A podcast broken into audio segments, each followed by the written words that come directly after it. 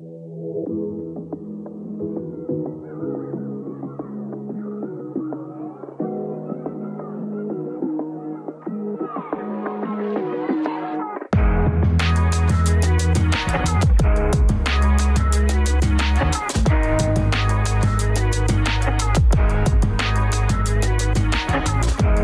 Začíná další vydání českého wrestlingového podcastu. Od mikrofonu vás se zdraví Michal Petrgál. Právě teď posloucháte kávičku, ať už na Spotify, Podbeanu, YouTube nebo kdekoliv, kde se to naladíte. Doufám, že se máte dobře.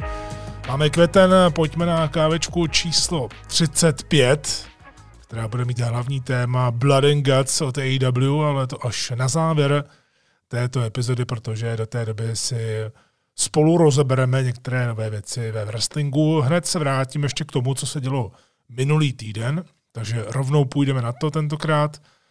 Ve SmackDownu jsme měli docela netypicky eh, zápas, který se sice budoval, řekněme, pouhý týden, když to takhle nazveme, ale za to ten build-up ve SmackDownu a celkově kolik prostoru a propagace tomu WWE dala, tak to bylo na tuhle společnost netypické. Řeč je o zápase Roman Reigns versus Daniel Bryan o Universal Championship v rámci toho posledního SmackDownu, kdy Fox šel proti draftu NFL, takže bylo vidět, že společnost chce dát maximum do toho, aby ta sledovanost zase tolik nespadla. Všichni očekávali, že spadne, ale už teď můžeme říci, že nespadla tolik, což byl hlavní cíl Ostatně něco podobného musel dělat eh, Tony Khan naposledy proti Joe Bidenovi, ale k tomu se ještě dostanu. Tady bylo vidět, eh, že celý ten SmackDown byl alespoň nějak eh, pečlivý. Což je samozřejmě světlá budoucnost do dalších týdnů a měsíců, že opravdu, když se chce, tak to jde. A můžeme to sledovat právě na této epizodě, kterou jsme viděli. Vy jste ji mohli vidět i v češtině, já k tomu právě dodám svoje poznatky z toho komentování, protože právě i pro ty prvodiváky, řekněme, kteří se zapnou eh, Comedy House a vidí wrestling vůbec poprvé nebo se k němu vrací, tak mohou zírat, eh, co se děje a díky tomu, že se to dobře budovalo a díky tomu, že měli možnost to pochopit právě skrze český komentář, tak aby eh, nebylo bazírováno na to, že prostě to musíš vidět a musíš to všechno znát, veškeré souvislosti, tak právě tenhle ten zápas jako jeden z několika za poslední týdny, včetně těch pár na NXT TakeOver, slouží k tomu za mě, kromě několika komediálních prvků, k tomu, aby se nejlépe prezentoval wrestling úplně té, řekněme, široké veřejnosti, protože dokážu si představit, že právě takovýto zápas, Roman Reigns versus eh, Daniel Bryan, může hodně lidí nalákat na to, aby to sledovali dál. Neříkám, že každý týden, ale měl jsem z toho takový ten pocit, protože když eh, komentuju wrestling, tak se právě do, tého, do toho přítomného okamžiku dokážu převtělit a vnímám to. Jak už jsem řekl párkrát a eh, byla to i odpověď na vaše dotazy, eh, jak to vlastně komentuju, tak znovu říkám, že právě i SmackDown jsem komentoval tak, že jsem nevěděl vůbec, co se tam bude dít. A tím pádem právě i ten výsledek, i ten průběh pro mě byl úplnou novinkou, takže jsem to dokázal prožívat s těmi diváky, kteří to vidí poprvé a e, kteří třeba v wrestling nesledují tak často. Takže z tohoto hlediska to bylo také zajímavé mít ten pohled, mít možnost vlastně e, se na to podívat i v češtině, což je něco, co jsme tady dřív vůbec neměli a i po, těch, i po tom měsíci a půl je potřeba si toho vážit, protože tahle ta nálož, kterou teď dostáváme, i když to přišlo sice z čistá jasna, takže to ještě bude nějakou dobu trvat, než si to sedne, eh, celkově, myslím, i to vysílání jako takové, to, že to je někde v programu, tak i tak eh, je to neuvěřitelné, co se tady momentálně děje v roce 2021. No a právě tento zápas tomu hodně pomáhá. Měli jsme tam novou nástupovku Roman Reince, konečně, na druhou stranu, na to, jak se dlouho na ní čekalo, tak ten výsledek je takový 50-50, eh, řekněme. Já to vnímám tak, že když to nastoupilo, tak opravdu to bylo takové epické, jako kdybychom eh, skutečně dostali toho posledního bose v nějaké fightingové hře, ideálně v arkádovce samozřejmě, když o tom hovořím já, že jo.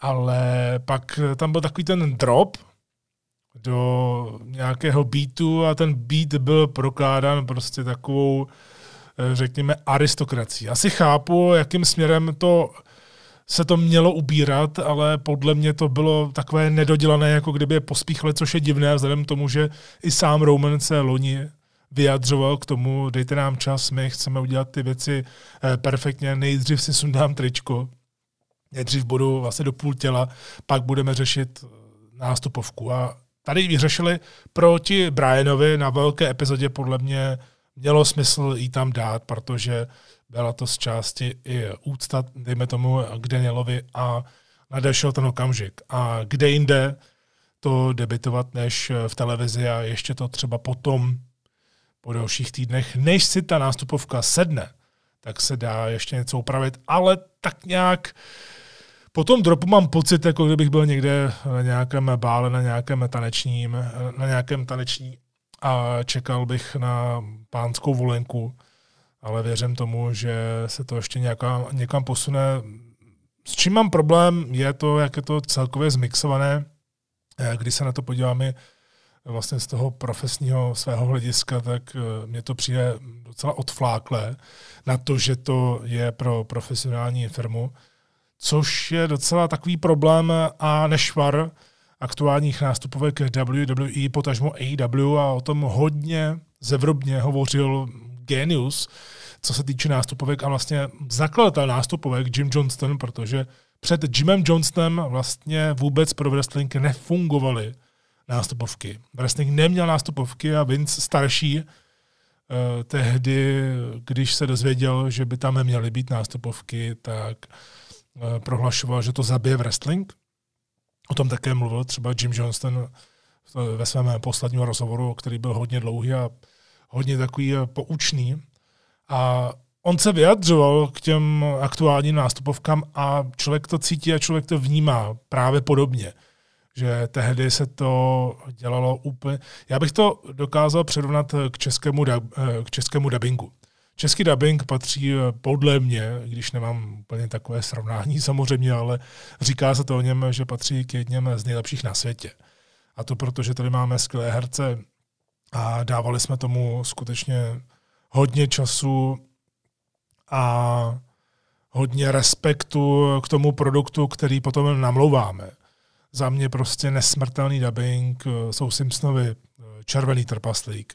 Určitě i přátelé, hodně lidí si přátelé pamatuje právě s českým dubbingem, než dostali tu možnost se na to podívat i třeba v originále a přijde jim to jako úplně jiný seriál. Já třeba mám rád obojí, byť se na to teď už nedívám, jako jsem se na to díval dříve, ale dokážu si užít jak třeba české přátelé, tak ty původní.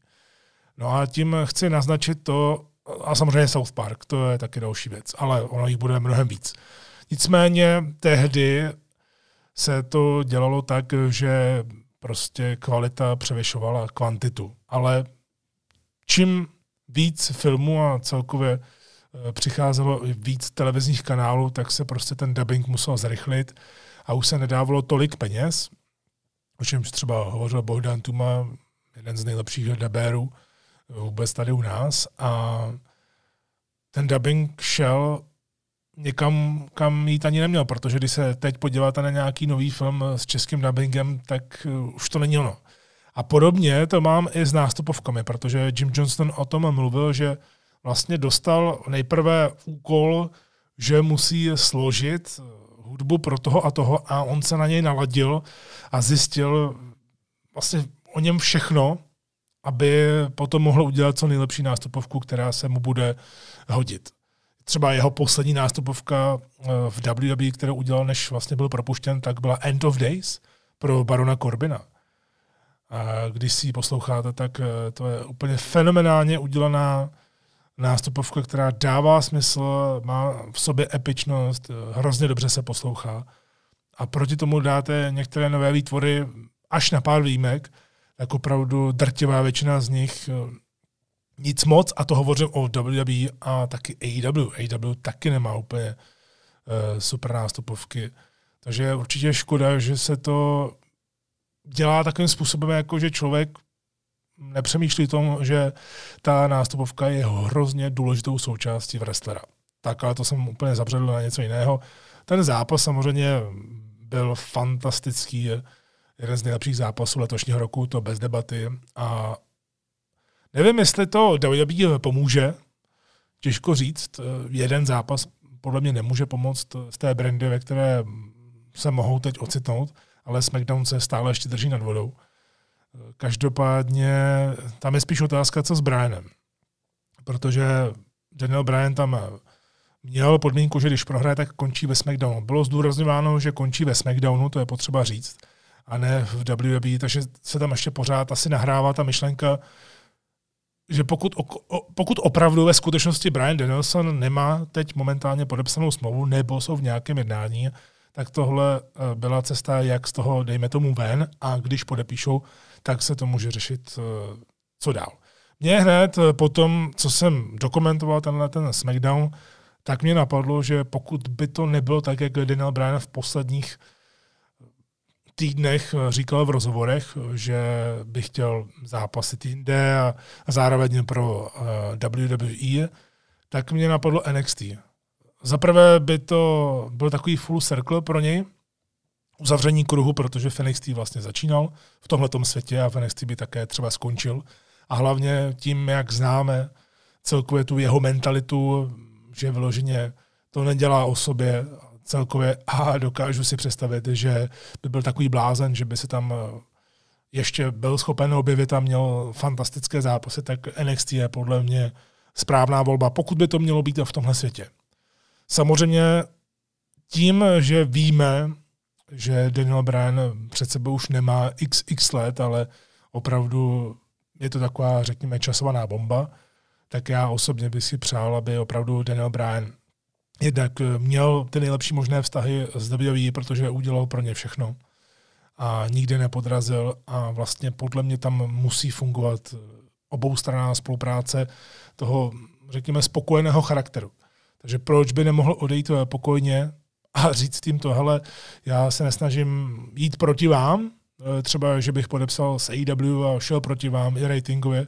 Já se snažím dodělat si svoji kariéru tak, jak já chci, protože já bych chtěl ještě cestovat eh, po světě a být svým vlastním pánem a mít ty zápasy, které bych ještě chtěl mít. Takhle to z toho cítím, že Daniel Bryan to má, Eh, nedivil bych se, kdyby se objevil v NXT, hrozně bych se na to těšil a podle mě je to jediná volba, protože poslat ho do Raw, to je za mě zbytečné. Samozřejmě se tak může stát, vzhledem k tomu, že ta podmínka byla, že Roman Reigns ho nechce ve SmackDownu, takže z toho můžou udělat, že půjde do Raw. To není řešení. Pokud opravdu je tam teď ta informace, že mu ta smlouva skončila, tak proč to nevyzkoušet a nechat ho být? nechat ho být na několik zápasů, i klidně do AEW na pár zápasů. Samozřejmě, jak znám Dana Bryana, on by chtěl jít do ROH, i přesto, že teď se o ROH nemluví, tak on by tam chtěl jít, aby tak nějak se rozloučil se vším, co se ho dotklo, ale zcela určitě, pokud se budeme bavit o tom, kde by Daniel Bryan měl momentálně být, tak je to určitě Japonsko, protože tam by mohl mít úplně fantastické zápasy a hlavně zápasy, o kterých by se teď mluvilo ve velkém, protože stejně jako Chris Jericho se tam objevil a vzbudil obrovskou pozornost, tak kdyby to udělal Daniel Bryan, tak eh, to bude to samé. A myslím si, když Vince nemůže bránit nikomu, a naopak podobně jako Jerichovi to přál, když podepsal s AEW, tak eh, sám Vince by byl určitě radši, kdyby Daniel Bryan přemýšlel právě o Japonsku, než aby třeba šel do AEW. Já si osobně Bryana teď nedokážu ani v AEW představit, eh, i když se vlastně provalilo, tehdy, když podepisoval tu novou smlouvu, tak ve skutečnosti on se s nimi bavil. A AEW ho hrozně chtěla, aby podepsal a byl součástí eh, toho začátku a Daniel Bryan se v podstatě vrátil Eh, zpátky, co by aktivní performer do WWE. Takže to jsem naprosto chápal. A já bych ho chtěl vidět eh, v Japonsku, pokud by to mělo být ve světě Vince, tak v NXT. Ale rozhodně zajímavá věc. A teď vlastně za pár dní bude Retro SmackDown, to jsme dlouho neměli, většinou jsme měli retro díly RAW. Já osobně se na tohle těším, protože má to alespoň vždycky nějaké téma, je vidět, že i když je to týden co týden, tak společnost nějak přemýšlí o tom, jak udržet to momentum, protože to momentum teď má, myslím si, že lidi si Retro SmackDown určitě zapnou, nejenom kvůli nostalgii, ale celkově, že Reigns s Brianem nasadili vysokou laťku, jak říkám, to byl pay-per-view zápas, jeden z nejlepších letošního roku.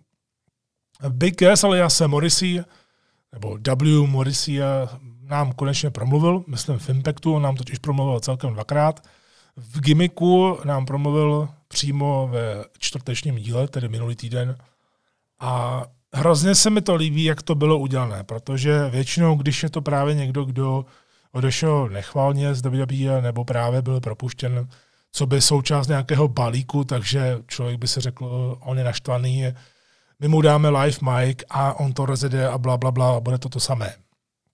Tohle se mi líbilo, že Morrissey vlastně nic takového neudělal, on rovnou je vlastně součástí Violent by Design od Erika Younga a jenom tam, jenom tam také nějak naznačil, možná znáte tuhle tvář, ale určitě nevíte, kdo jsem. A hned, hned ve druhé větě už šel do gimmicku, a to se mi hrozně líbilo. Takže vůbec od David Morrissey jsme neviděli nějakého naštvaného Bikese, který by mluvil o společnosti, že ho prostě vyhodili a podobně. A tahle ta narace se mi strašně líbí, protože jednak to ukazuje to, že Morrissey je připraven být zpátky pod reflektory a když to spojím s tím rozhovorem, který jsem viděl s Chrisem Van Vlietem, což je nejnovější rozhovor a dokonce už nebyl udělaný přes Zoom, což byly rozhovory, které mě se osobně moc nelíbily, jelikož mám rád ten osobní kontakt a Chris Van Vliet dělá fantastické rozhovory, za mě asi nejlíp ze všech vůbec ve wrestlingu a tady se Morrissey opravdu otevřel. Ovšem, otevřel se celkově o svém životě, o těch problémech, jaké měl, co vlastně vedlo k propuštění z WWE. A tam jsme ho mohli vidět jako člověka, který bez veškerých příkras vlastně řekl, co všechno podělal, a jak moc blízko byl tomu, aby to podělal úplně nejvíc, nebo že už by tady mezi námi nebyl. A on právě říkal, že to bylo skutečně jenom na kahanku a že ti nejbližší lidi, včetně DDP ho, zachránili. Takže DDP podobně jako J.K. Roberts a další, tak eh, dokázal vytáhnout z té šlamastiky a to je hrozně dobře. A člověk, když poslouchá Morrisseyho, tak eh, si vlastně uvědomí jednak, že měl opravdu obrovský problém, dokázal mu čelit, dokázal přiznat, že je hrozně těžké se z toho dostat, když jste alkoholik. On tam popisoval, jak to vlastně vypadalo. I vlastně už v WWE, když tam měl ještě zodpovědnost, vlastně než ho propustili, tak měl nějakou zodpovědnost, takže sice pil, ale stále ještě byl schopen být s nějakými výhradami, hlavně na evropském turné, ale byl schopen ještě navštěvovat ty show a odvést nějakou tu práci ale on tam popisoval, že v podstatě chlastal od rána do večera.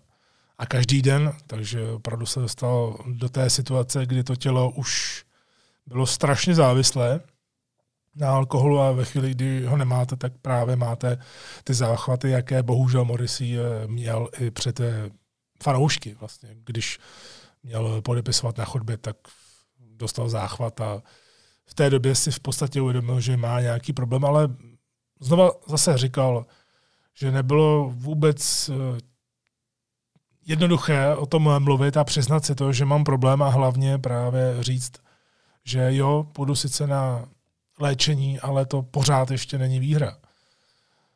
Po tom léčení je potřeba pokračovat dál a je vidět, že Modisi to má teď momentálně srovnané v hlavě. Nebude to mít jednoduché, protože i když už je podle mě z nejhoršího venku, tak stejně budou přicházet nejrůznější lákadla, flashbacky a podobně, protože je to ještě relativně brzo, byť se dostal z toho nejhoršího, jak říkám.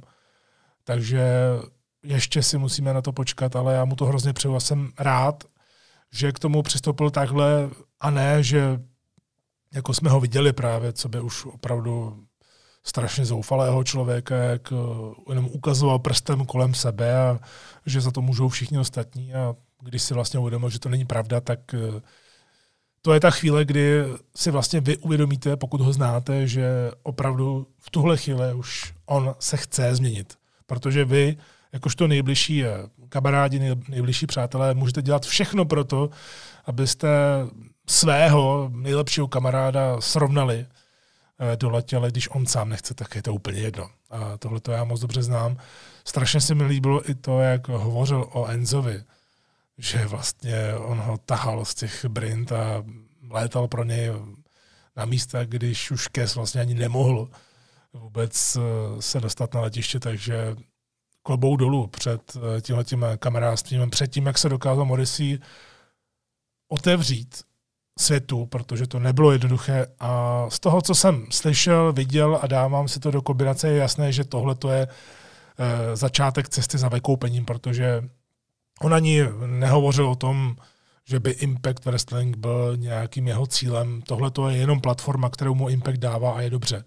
Navíc on teď chce být eh, co nejaktivnější kdekoliv, kde ho buknou, klidně i do EWE, New Japan bych chtěl zkusit, prostě cokoliv, co mu manažer bukne, co mu přijde dobré, tak on teď chce hlavně pracovat. A vypadá tedy eh, v neskutečné formě. Říkal, že má dvoufázové tréninky každý den, ráno si dá prostě kardio na, na lačno a pak zvedá, má to přesně srovnané, taky dokonce, jestli se nepletu, tak chodí, eh, chodí s DDPho dcerou.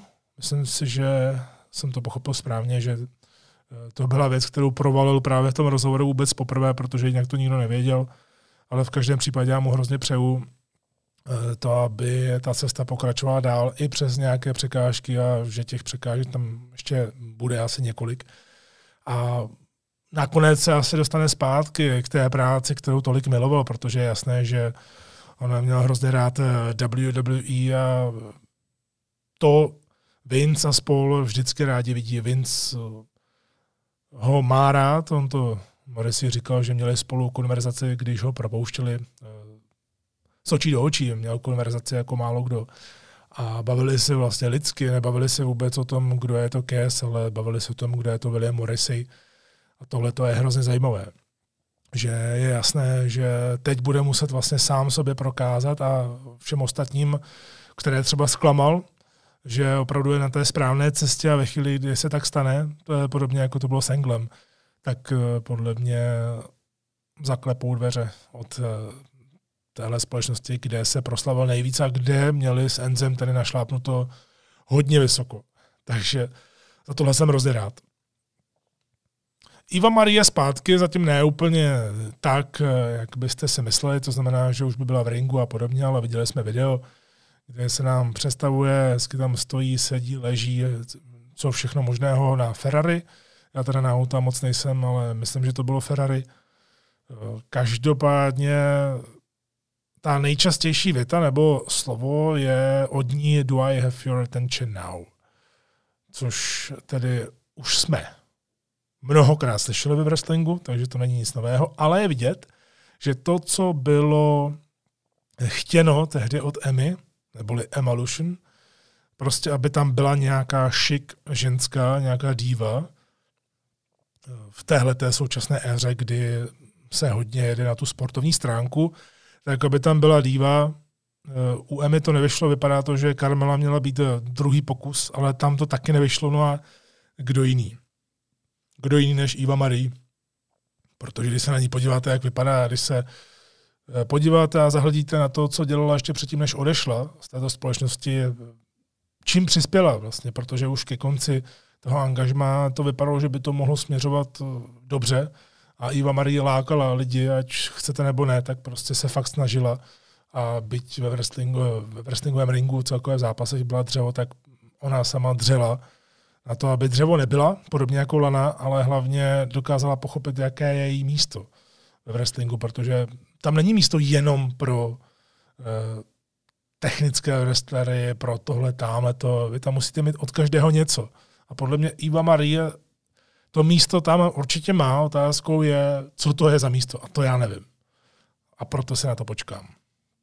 Naopak vím, že Randy Orton a Riddle, neboli RK Bro, tak eh, to, jestli se nějak nepokazí a la Hurt Business, to, že teď rozdělili dokonce i Cedrika se Sheltonem, i po Hurt Business, tak pokud se tohle nějak nepokazí v nejbližší době, tak se máme na co těšit. Samozřejmě Randy Orton tady je vidět, že už eh, má hodně pak v zákulisí a za tohle evidentně loboval, protože když se na to zpětně podívám, že Randy Orton měl mít původně ještě předtím, než šel do zápasu s Riddlem, který prohrál, po tom, co vyhrál nad Fiendem na WrestleMania, tak byl avizován, nevím, jestli si na to vzpomínáte, ale teď, eh, když jsem se připravoval na kávičku, tak mě to vlastně, když jsem si řekl, že bych chtěl mluvit o Arky Bro, tak eh, jsem vlastně zapřemýšlel, jak k tomu došlo a člověk si vlastně uvědomí, že Ro, pro Ro bylo avizováno, že Orton půjde proti Strowmanovi a vůbec k tomu nedošlo ani jednou.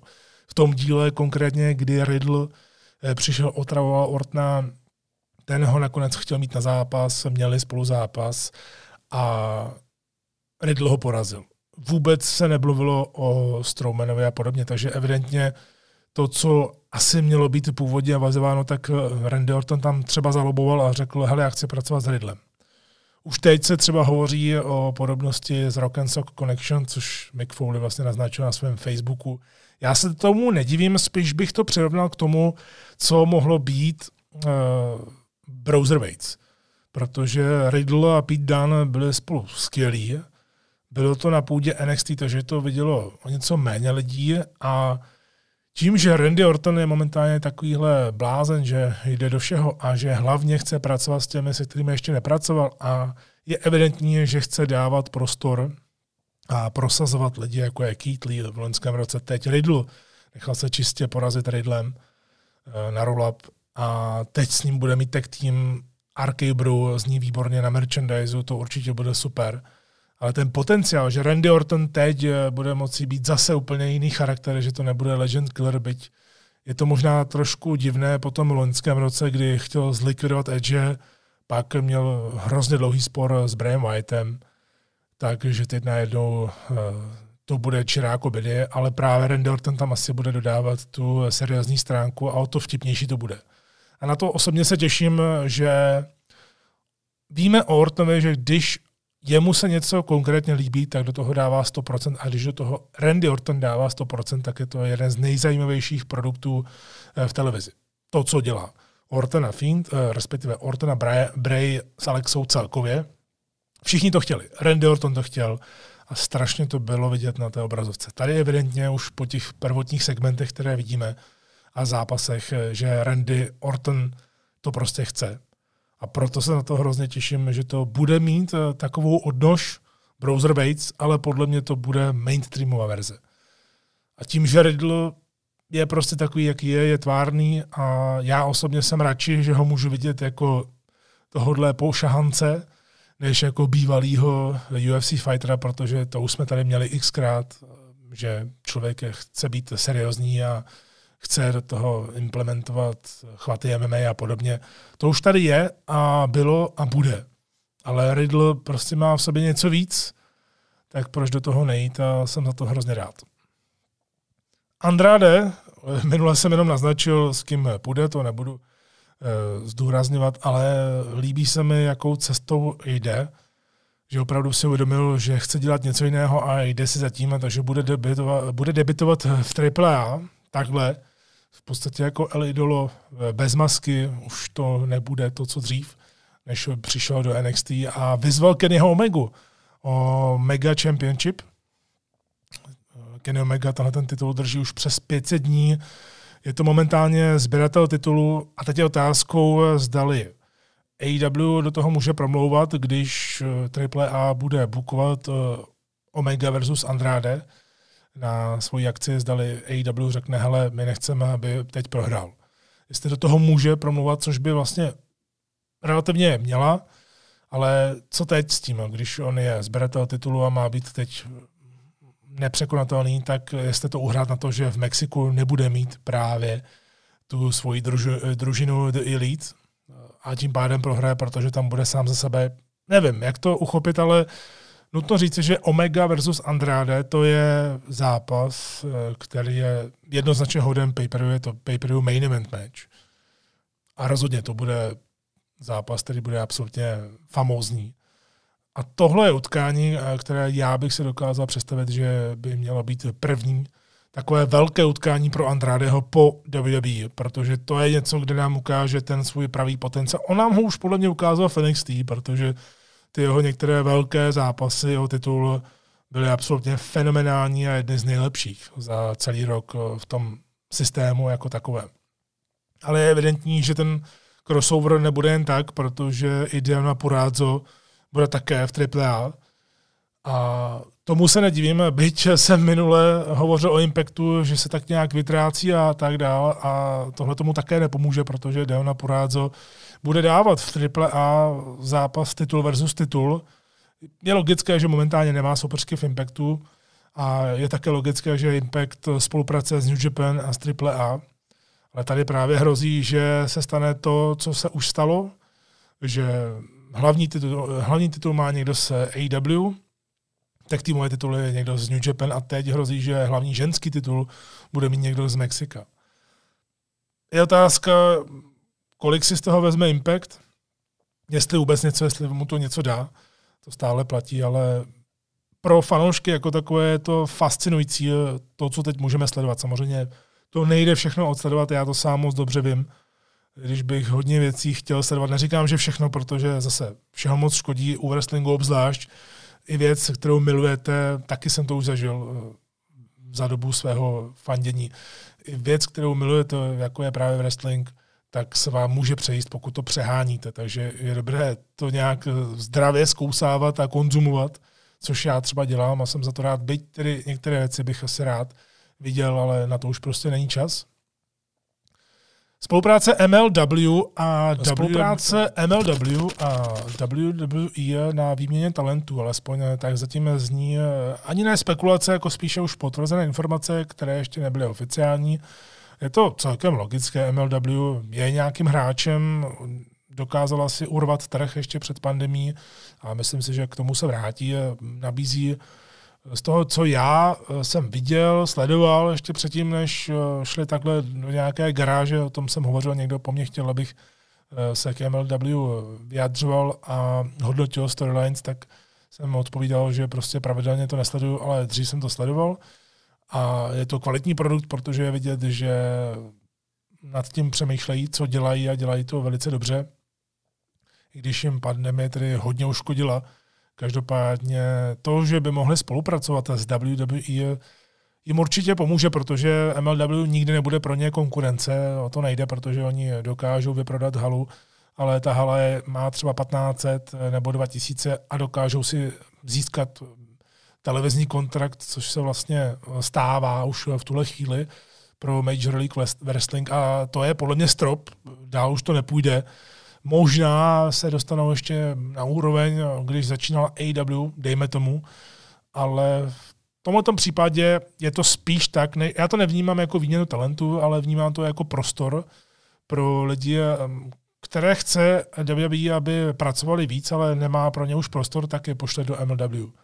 A to je dobře. Tohle dělali eh, se Wolf, než tedy Wolf teď už vlastně spadla pod NXT a bude to NXT Wolf.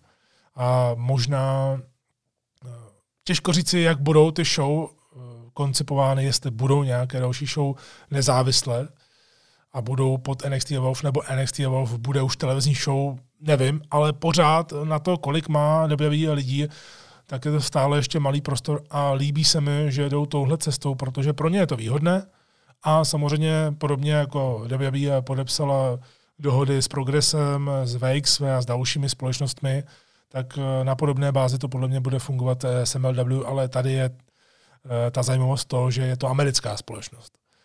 Takže to, že se tam někdy třeba objeví, MLW právě třeba dá možnost nějakému talentu, který nemá možnost, ale za to třeba bude chtít i e, nějaký talent, který má daleko větší jméno. Takže když úplně to přeženu, tak dám příklad, že by se tam mohl objevit Finn Balor a mít tam skvělé zápasy, třeba i s Loukem, Mohl by se tam objevit Carrion Cross, který tam nebýval, proč ne? Dokážu si to představit, ale je to spíš na bázi toho, že MLW bude sloužit jako takové odkladiště, ne v tom negativním slova smyslu, ale v tom, že prostě je vidět, že někteří potřebují mít práci, ale nebude možné jim tu práci dávat. A hlavně za mě teda je to lepší v tom, že to bude v jiném prostředí, že to nebude v tom systému kolem Performance Center, ale že si zažijou právě i e, nějaké jiné prostředí. A pokud to bude fungovat takhle dál, že by dokázali ještě e, spolupracovat e, s některými dalšími, tak jedině dobře pro všechny. Protože pořád dávám největší příklad e, CJ Parker alias Julius Robinson. Kdyby tam Parker zůstal, tak fajn, dobře, pobavíme se na tom gimmicku, fajn, uvidíme pár super zápasů, jako měl třeba s Kevinem Owensem, kterého měl prosadit, ale byl to super krátký, dobrý zápas. Ale zabil by svoji kariéru. Takhle odešel a získal zkušenosti, které nikdy předtím neměl, protože neopustil systém.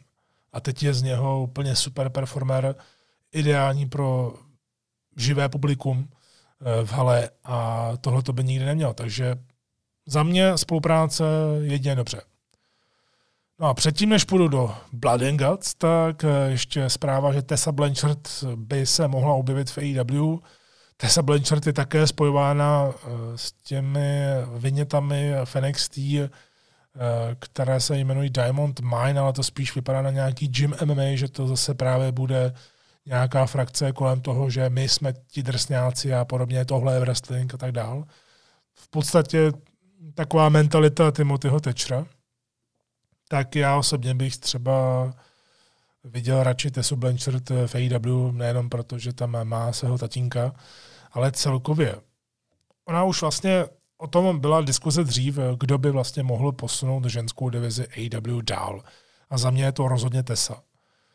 Protože Thunder Rosa je momentálně zasekla, byť je to charismatická wrestlerka. Britt Baker je tam jako jediná, která to táhne. Shida dělá zápasy.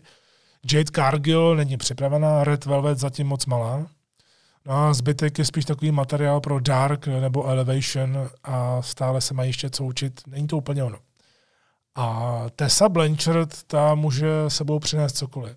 Teď už se hovoří o tom, že právě ta její kontroverze, i to chování a celkově, takže naopak AW to vezme ne tou cestou, hele, dáme roce od ní pryč, ale naopak – dáme ten prostor, pokud teda s ní podepíšou, někde se hovoří o tom, že už to je jenom formalita a že prostě přijde.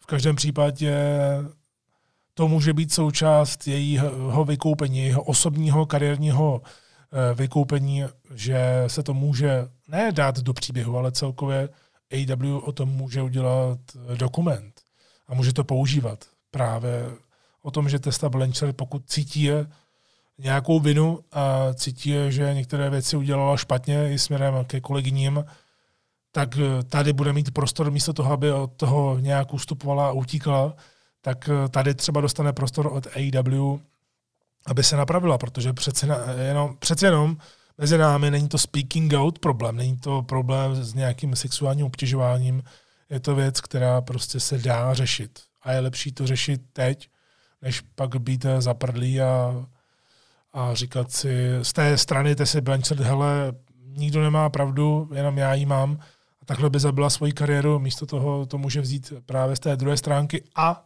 na druhé straně AW získá prostě performerku, která v Impactu dělala zápasy, dělala uh, story, byla tam i vlastně mužským šampionem hlavním, ať už je to sebekontroverznější rozhodnutí, tak stále platí to, že Tessa Blanchard prostě porazila Semiho Kellihana a byla Impact World Championem. Což teď možná neznamená už nic moc, když vidíme, jak to teď s Impactem jde, i co se týče spolupráce s AW, ale celkově Tessa Blanchard byla na vrcholu a byla hodně žádanou, než vyšly na povrch ty věci, jaké vyšly. A myslím si, že teď je na čase tomu jít naproti a možná ona je to odpovědí, jak posunout ženskou divizi AW dál.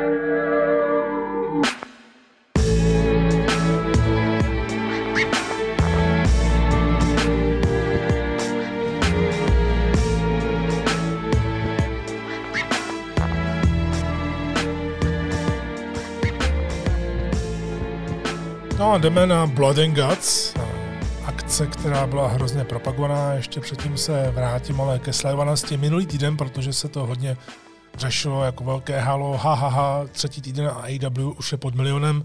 Je to bylo víceméně jasné, že půjdou pod milion, vzhledem k tomu, že jsem věděl už dopředu a vědělo to hodně lidí, že půjdou proti proslovu Joea Bidena. Tak to prostě není žádná konkurence. Nic není konkurence oproti eh, prezidentové proslovu. Prostě se s tím počítalo a je vidět, a to jsem chtěl právě říci, proto se mi líbí, jako tomu uvažuje Tony Khan, protože já bych to dělal úplně stejně.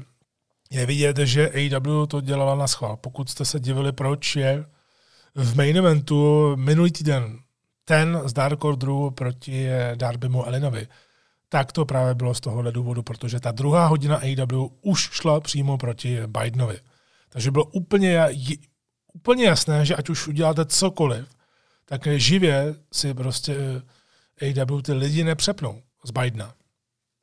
A navíc u Bidena tam ani třeba nebyly reklamy a podobně, takže bylo jasné, že AEW si to může udělat po svém.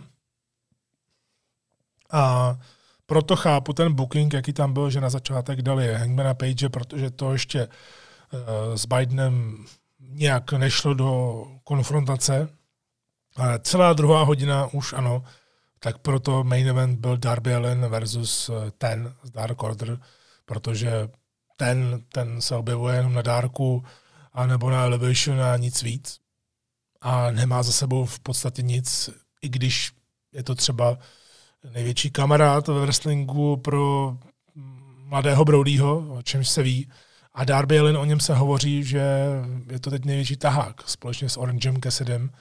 Eh, tahák na sledovanost, tak eh, jo, dobře, to by uspělo, ale nikdo mi, nevys, eh, nikdo mi nevysvětlí, respektive nevyvrátí tu moji myšlenku, že tohle bylo udělané na schvál. A proto právě Dynamite měl ty zápasy srovnané tak, jak měl. A v první hodině šly ty, šly ty důležitější věci, a ve druhé hodině v podstatě experimenty. Já, já jsem za to rád, protože bylo úplně jasné, že ta, sledovanost, že ta sledovanost půjde dolů, tak prostě je úplně jedno, co tam uděláte. Ne, že by to úplně bylo jedno, že byste mohli zahodit ten Dynamite, vyhodit ho do koše, ale mohli jste si zkusit uh, daleko víc věcí než normálně.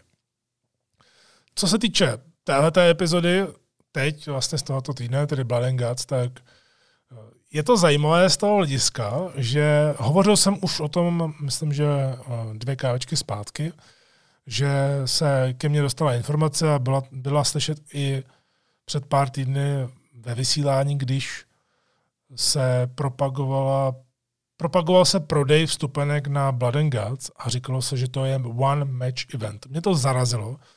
Bavil jsem se o tom s kamarády, jestli to taky zachytili, nebo jestli to je jenom můj blud tak nakonec jsem zjistil, že jsem to zachytil jenom já jako ze svého blízkého okolí a říkal jsem si, jak to bude, jestli tam uh, budou nějaké přípravy a podobně. A nakonec uh, i přesto, že byly vyhlášeny nějaké zápasy pro tenhle ten Dynamite, tak jsme všichni pochopili, proč to bylo propagováno pro lidi, co si kupují lístek jako one match event, protože to takhle bylo. Lidi, co přišli na Blood and Guts, tak dostali jenom Blood and Guts, protože ta první hodina, kterou jsme viděli, všechny ty zápasy, tak už byla přetočená dopředu a lidi, kteří tam seděli, tak první hodinu Dynamitu sledovali na obrazovce. To je věc, o které se hovořilo, eh, někteří to odsoudili, jiní zase to neřeší. Tony Khan nabídl všem fanouškům, kteří se třeba nějak cítili okradeni, tak eh, nabídl refundace, že eh, mohou být na Guts a pak si požádat, pokud se cítili okradení o vlastně vrácení peněz za vstupné. Nevím, kolik z nich o to požádalo, ale zase je to dobrá reakce od Tonyho Kána. Myslím si, že asi dopředu o tom informovali, že to bude jenom jeden zápas, proto vlastně říkali na těch lístkách one match event. Teď už mi to dochází.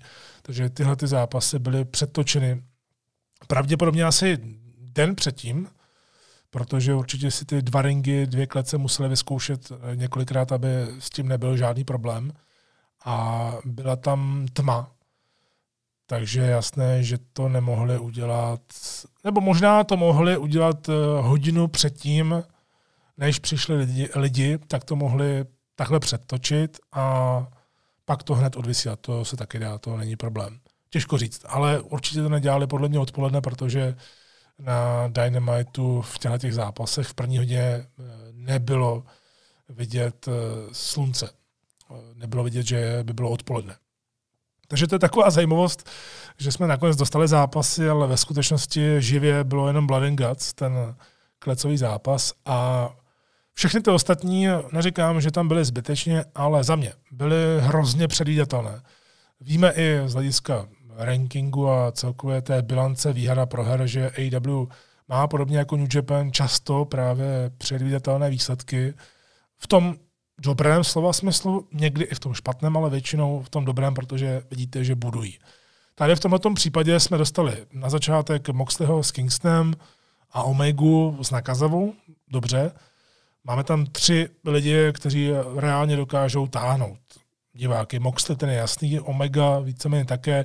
Kingston už se k tomu podle mě dostává a za mě má velký potenciál jako babyface, který má co vyprávět.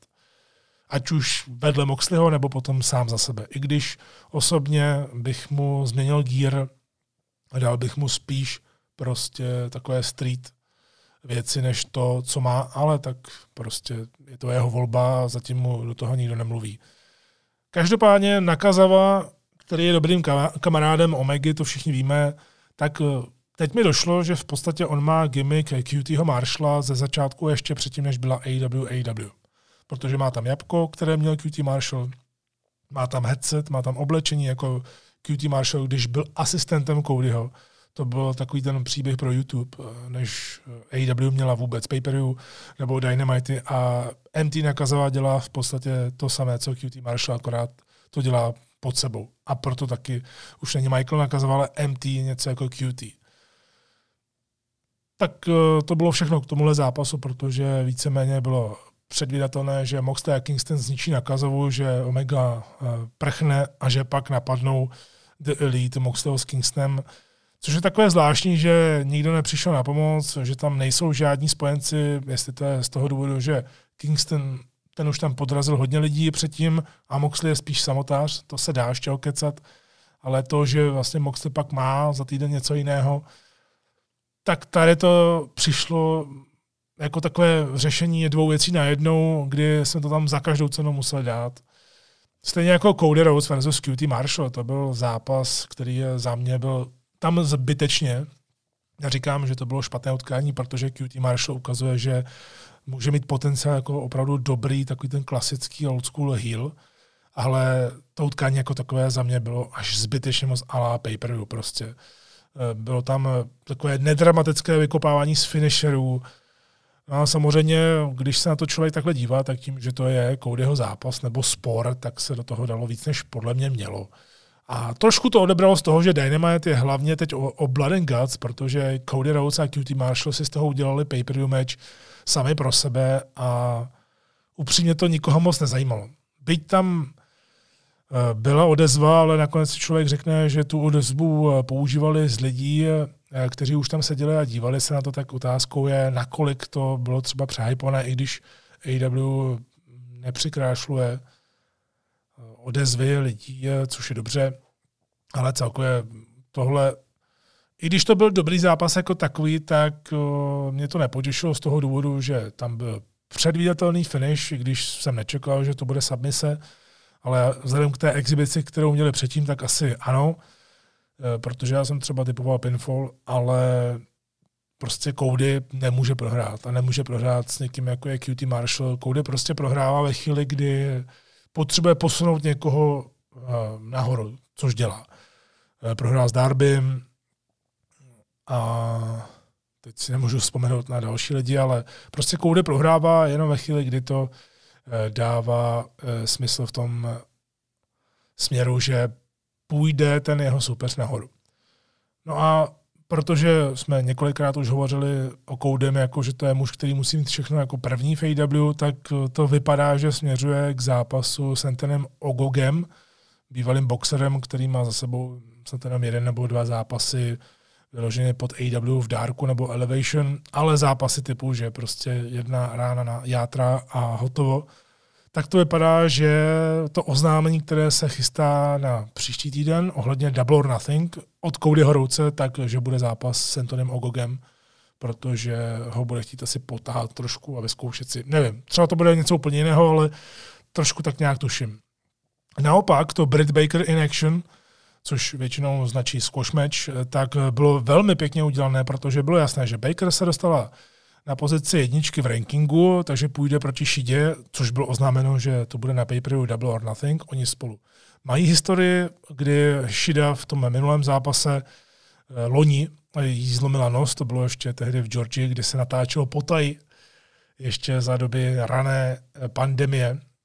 No a tohle byl takový ten eh, tune-up, tune-up match, tedy takový ten přípravný zápas, kdy se ta favoritka chce prostě rozehřát, tak dostane šanci někdo jiný a vy se ho tam vyzkoušíte, jestli umí dobře selovat a za mě je to fajn. Myslím, že se jmenovala Julia Hart, která dostala šanci, byl to pro ní debit na Dynamitu a v podstatě šlo jenom o to ukázat hlavní zbraně Britt Baker a tohle se mi líbí. Tohle jsou takové ty věci, které když děláte s citem, tak to působí velice dobře.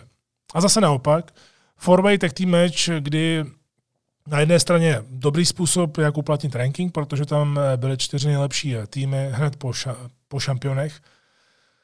Ale na té druhé straně se prostě zabukujete sami do rohu kvůli té vlastní podmínce, že SCU nesmí prohrát, jinak se rozpadnou. A právě tím, že už předtím dlouho týzovali zápas s Bucks ještě tehdy jako kamarádi, tak eh, tady ho dostanou a bylo tak jasné, že oni vyhrají, i když naopak tady oproti Codymu s eh, byly některé dramatické nearfally, obzvláště pro Verzity Blondes, které tedy vyhlásil hodně, hlavně Briana Pillmana Jr. vyhlásil Max Caster při svém repu. Ten se prostě nebojí vůbec ničeho. Dokonce tam nazval Young Bucks Young Cox, jestli se nepletu. Prostě se toho fakt nebojí. A proč ne? Hodně je to opravdu přirozené to, že jsem jeho repy, obzvláště předtím v zákulisí neměl moc rád, protože mi to přišlo spíš takové cringe, tak si to u mě sedlo a naopak se vždycky u The Acclaim těším hlavně na ten nástup, než začne ten zápas, to utkání jako takové od nich mě zatím moc nezajímá, ale tuším, že z Maxe Castra může být uh, velká postava, až prostě nebudou The Acclaimed. No a co se týče tohohle zápasu jako takového, tak tím, že vyhráli SEU, tak já tady vnímám jako velký, relativně velký problém to, že když se předtím Bucks ukazovali s SEU, tak ještě byli kamarádi. A to se tady vůbec nereflektovalo. Takže my máme Bucks v úvodním segmentu, že tam přijdou a kopou do Moxleyho s Kingstonem a tak dále. A tady vlastně mají za týden zápas a nic se neděje.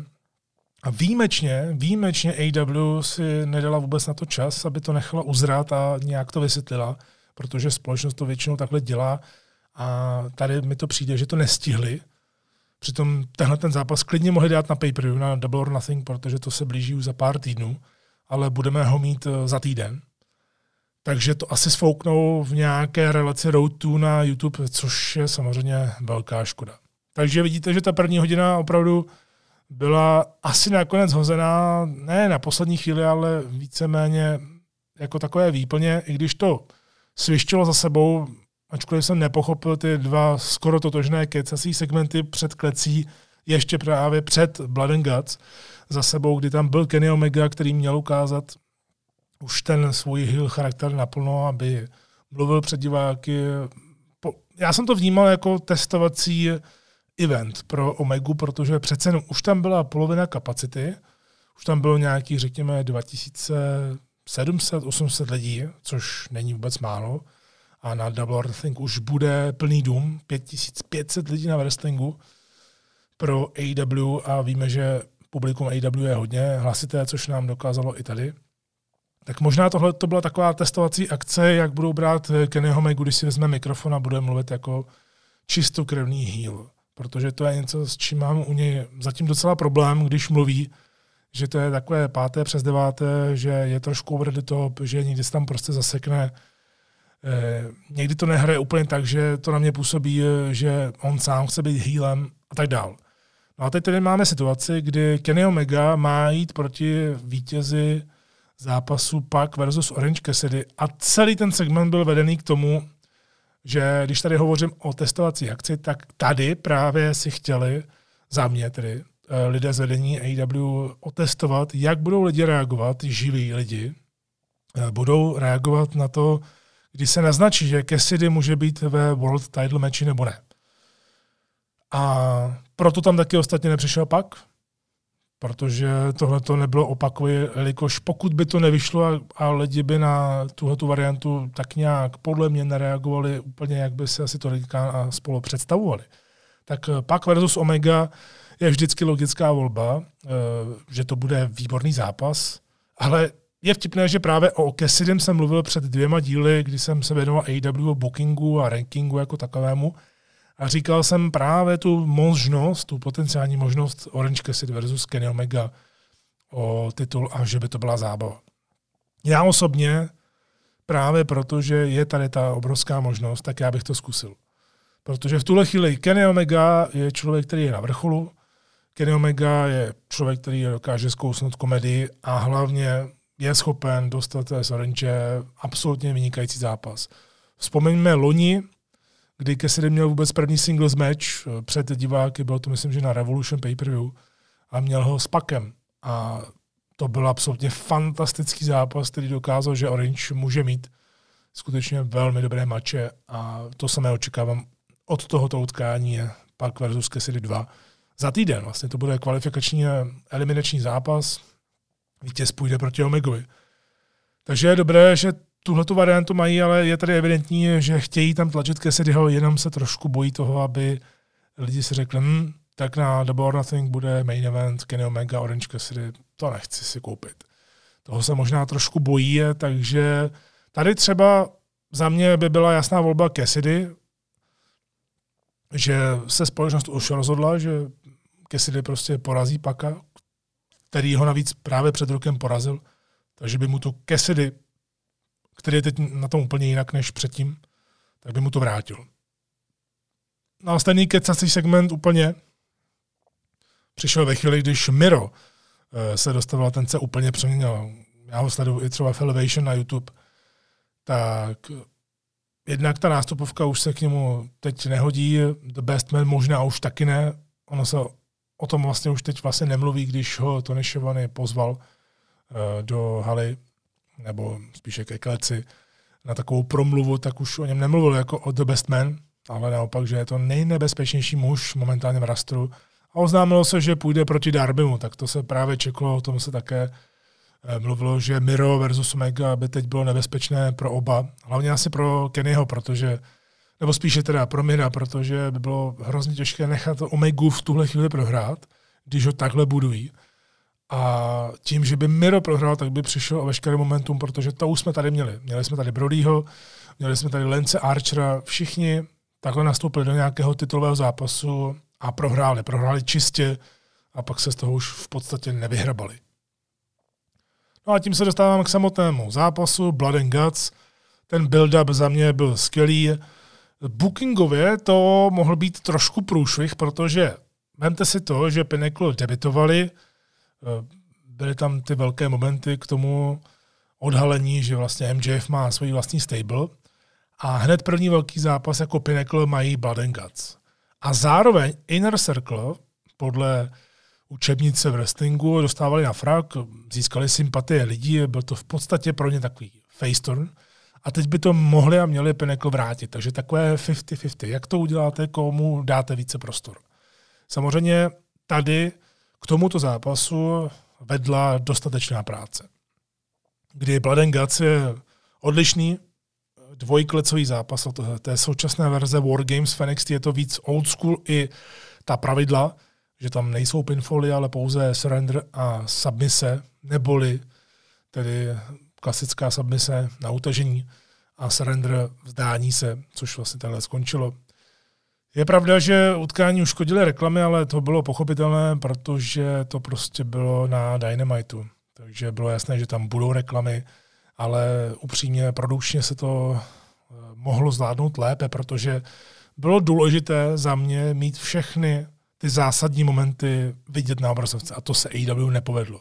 Takže jsme třeba neviděli, nebo my, co máme Fight TV a co máme právě to Picture in Picture, tak my jsme to viděli Ale prostě to, že třeba MJF že leze eh, nahoru na klec a Jericho za ním a Jericho lezl schválně právě pomalu, protože věděl, že jsou v reklamě, tak eh, tam nesmí moc rychle, aby aspoň bylo vidět to, že tam leze.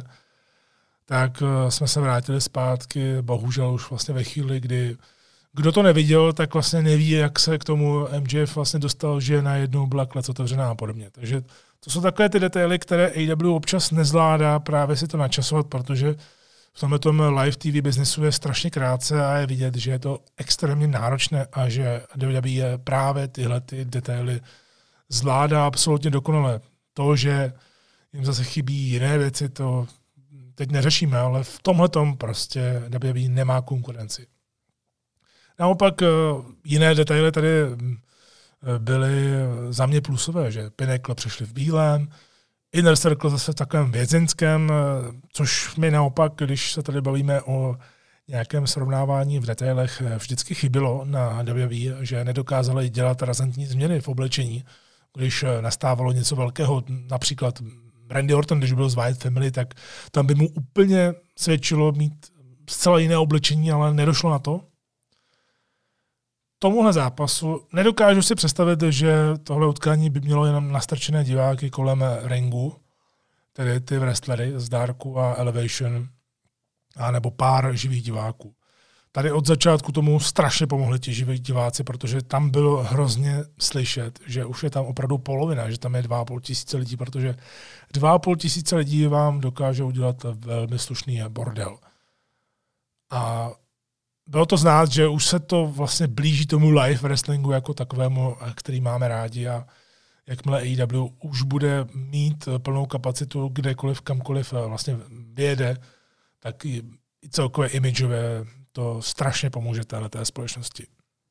Ale právě, že tady ti živí fanoušci fandili přesně tak, jak byl vyprávěn příběh, což značí, že AEW dělala celou dobu ty věci správně, protože fanoušci prostě žrali Inner Circle, nedivím se, hlavně jeho Guevaru, a zároveň nenáviděli MJF a spol. Semi Guevara za mě z hlediska spotu, z hlediska výkonu a celkově byl pro mě eh, MVP celého zápasu. Protože i když jsem si osobně myslel, že by to právě pro něj mohl být takový ten star making match, i ve smyslu vítězství, tak to nebylo třeba. To, jak byl vyprávěn ten zápas, tak se mi nepotřeboval tu výhru a konec konců eh, nepotřebovala výhru ani Stable Inner Circle. Wardlow a Hager tam vypadali třeba jako obři, to taky bylo hodně zajímavý. Eh, FTR, zase zastánci old schoolu, takže dělali takové ty staré prasárny. No a Sean Spears zase trošku do počtu, u něj to možná může být škoda, ale je evidentní, že prostě asi navíc nemá, protože těch šancí Eh, které dostal a že i v měl možnost se vyprofilovat, tak prostě jediné, co z toho vytřískalo, bylo to, že je to pan židlař, že prostě rozbil židli Codymu hlavu a to je jediné. No, nutno zase říct v tom zápase, který mě bavil. Bavil mě po většinu času, tak tím, že to byla ta stará pravidla, tedy ten old school, co zažil Tali Blanchard a Arn Anderson, tak eh, je potřeba říct, že po nějaké době to občas vypadalo, že se v kleci nic moc neděje a že všude jenom leží těla. Kdyby tam naopak byl povolený pinfall, tak by to alespoň dodalo to drama, ale tím, že oni bazírovali na tom, že půjdou podle toho starého old school receptu, který vymyslel Dusty Rhodes, tak prostě to bylo takhle a tím, že měli hodně času na to tenhle ten zápas udělat a prostě potřebovali vyplnit tu druhou hodinu, tak některé ty věci už vlastně vypadaly jako, že skutečně nahánějí čas, eh, nebo v podstatě ho čekají na to, aby eh, to k něčemu mohlo dojít. A samozřejmě, když to takhle vezmeme, Bookingovi, já jsem tady hovořil o Gevarovi, že to pro něj mohlo být zápas i výsledkové, tak jasné, že z té druhé stránky to mělo být utkání pro MJF a hlavně pro utvrzení dominance Pinnacle, protože to je něco, čeho jsem se bál, že máme tady novou frakci, která je hodně silná a Inner Circle ji úplně zničí, což v jednu chvíli tak možná i vypadalo v tom zápase a vyhraje naprosto dominantně a vrátí veškeré to napadení o té Pinnacle a na jednu Pinnacle, která měla být jako ta velká frakce, tak dostane hned na frak. Za mě všechny ty momenty, které vedly k tomu velkému finále, byly opravdu skvěle udělané. Hlavně tedy to, jak to MJ dokázal hrát, jaké měl výrazy, jak se choval.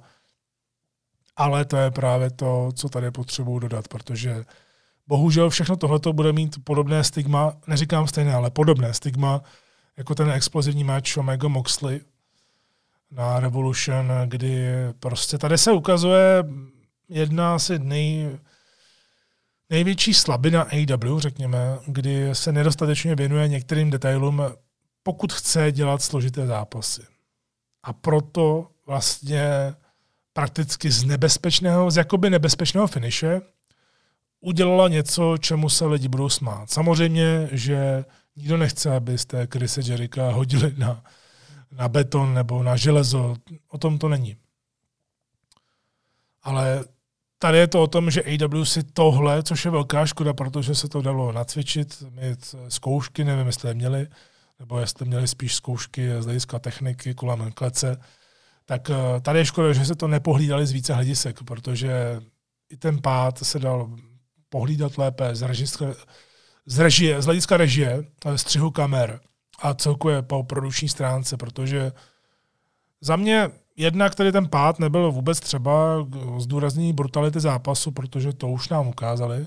Klidně mohl MJF vlastně donutit Jerika se tam vzdát, nebo nevím co, ale dobře, ten pád tam byl takhle napsaný. A ono to nakonec vedlo ke konci, který klidně mohli ti živí fanoušci, o kterých jsem hovořil, vypískat jako bullshit, ale neudělali to podobně jako v tom explosive meči. A tady bylo zajímavé to, že i přesto, že Semi Guevara nakonec rozhodl to, že zachrání svého lídra, to, že se vzdají, protože MJF to zahrál na to, když se nevzdáte, tak já ho schodím. Takže zápas skončil takhle a relativně z toho mohli vít členové Inner Circle jako tupci, protože mohli věřit jako hlupáci tomu, že MJF dodrží své slovo, ale je to spíš hozené do té roviny, že MJF vypadá jako ještě větší hajzel, který je udělá cokoliv. Že ho nakonec stejně schodil ale celkově ten moment s tím, jak poděkoval Chrisu Jerichovi, celkově jak se tvářil i po tom pádu, jak byl zakrvácený, tak to byla paráda. Ale zase z té druhé stránky, koho napadlo, že budou zblízka ukazovat Jerika, jak nehraje v tu chvíli, protože možná netušil, že ho budou zabírat, nevím. Eh, nebo to, jak zblízka budu ukazovat desky, desky, které se tváří jako ocelová konstrukce a celkově, jak to bylo připravené na ten pád, tak eh, za mě, koho tohle všechno napadlo, nebo jestli to bylo víc lidí, tak to moc nepromysleli. Ale výsledek a dění je samozřejmě velké, protože Jericho od začátku nedostal právě to thank you, když byl jako first time ever AEW World Champion a chtěl to poděkování, z toho vznikla bably a tak dále, tak teď to poděkování dostal. A smysl pro detail, jaký má MJF, to je prostě klíčové. Člověk, když se pustí několik jeho podcastů, kde byl hostem, tak pochopí, že opravdu on se pro ten biznes narodil. Tohle bylo zásadní. Právě díky MJFovi za mě bude víc převažovat to, že MJF měl ty velké momenty, že dokázal pozvednout Pinnacle a sám být právě tím lídrem, který svrhne toho předcházejícího lídra. A to, že ještě vlastně obráceně řekl thank you Jerichovi, ale jinak vlastně, že ho vystřídal na té pozici nejkomplexnějšího wrestlera v AW, toho, o kterém se bude mluvit nejvíc, tak eh, to bylo velmi dobře udělané. Což znamená, že teď Inner Circle je bez svého lídra momentálně, pravděpodobně, a buď se teda bude postupně rozpadat, anebo někdo teda půjde, někdo vystoupí z té řady a povede tuhle frakci, nebo jestli tam bude někdo no, nový, těžko říct. Určitě by to klidně mohl být Semen Guevara, proč ne? A nebo zase, pokud eh, ten hate tam bude velký na internetu a víme, že AW na tohle reaguje, protože poslouchá fanoušky, tak jestli bude hrát zase nějakou cover story, že vlastně Chrisovi nic moc není, protože spadl do peřin, když to takhle přeženu. Čili abych to schrnul, tak zápas za mě splnil očekávání, ale zase, zas a znovu ukázal ty největší díry AW, eh, které se nemusí zprvu zdát jako velká věc, ale ono, když se na to pak podíváte uh, zevrubně, tak to jsou přesně ty věci, které mohou dlouhodobě odradit některé nové fanoušky od sledování. Ne, že by se řekli, jo, on skočil tady, nebo on spadl do peřin. To ne, ale celkově, že si takovéto věci prostě AEW nepohlídá. A to bych nechtěl samozřejmě, aby to této společnosti uškodilo. Tak to jsem rozebral úplně všechno, co jsem chtěl. Já vám v tuhle chvíli poděkuji za pozornost. Poslouchali jste další vydání Kávičky s Michalem. Za týden tu budu opět, tentokrát budu rozbírat hlavně Backlash a podíváme se i na další věci. A všechno to směřuje poté k dalšímu live speciálu Kávičky prvního šestý.